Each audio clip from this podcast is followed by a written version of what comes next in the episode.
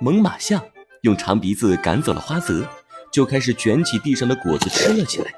这一下子，迪迦也急了：“大象老兄，给我留几个果子呀！”这头大象真的太坏了，你快给它点颜色看看。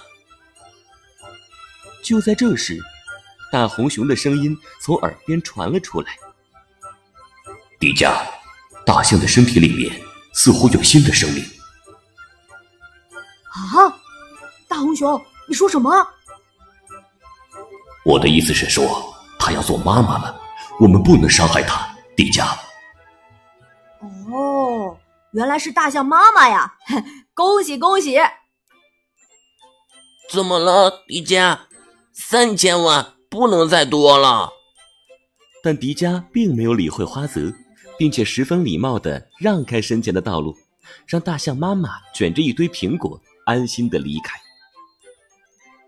你还是赶紧把你的衣服穿上吧。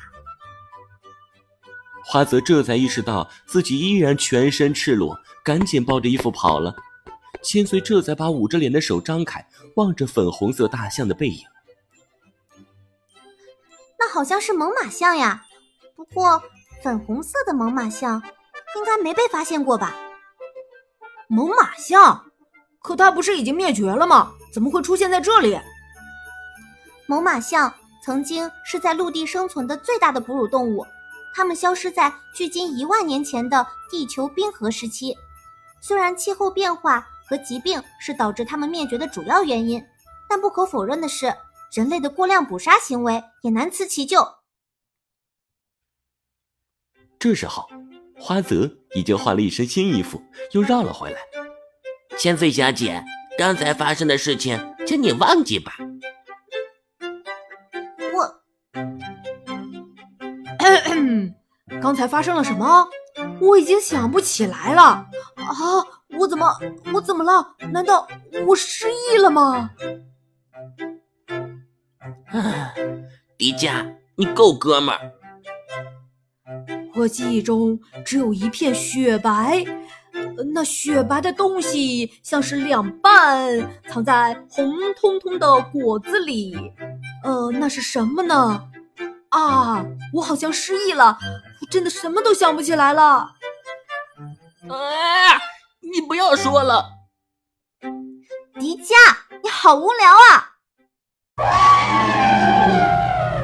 忽然，一声凄惨的鸣叫传了过来。听声音，好像就是刚刚那头猛犸象妈妈。它不会被什么东西袭击了吧？是什么人敢伤害猛犸象？我一定不会放过他！快去看看！说着，三人就向声音的方向追了过去。迪迦三人很快就发现了异常，只见林间的空地上，粉红色的猛犸象已经倒在了地上，一条比水桶还粗的巨蛇吐着信子，露出了两颗尖锐的獠牙，紧紧地缠绕在长毛象身上。长毛象不停地挣扎，却根本动弹不得，最后只能发出痛苦的哀嚎。不好，猛犸象妈妈被巨蛇攻击了！妈妈呀，好恐怖呀！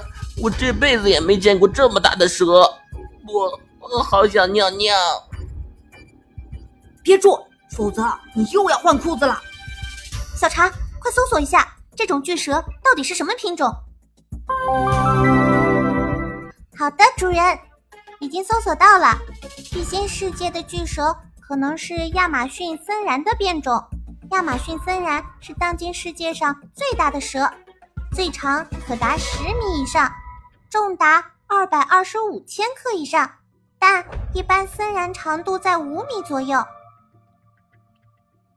妈妈呀，这时候就别科普了，赶快趁着大蛇没注意，咱们赶紧跑吧！不行，大蛇抓了猛犸象，我们必须救它。奇怪，猛犸象这么大的生物，怎么会轻易被这条巨蛇缠住呢？主人。我刚才在扫描巨蛇的时候，也扫描了猛犸象。这头猛犸象正在生小象。原来如此，这头怪蛇竟然趁着人家生孩子的时候偷袭，实在是太卑鄙了！我迪迦不管不行了。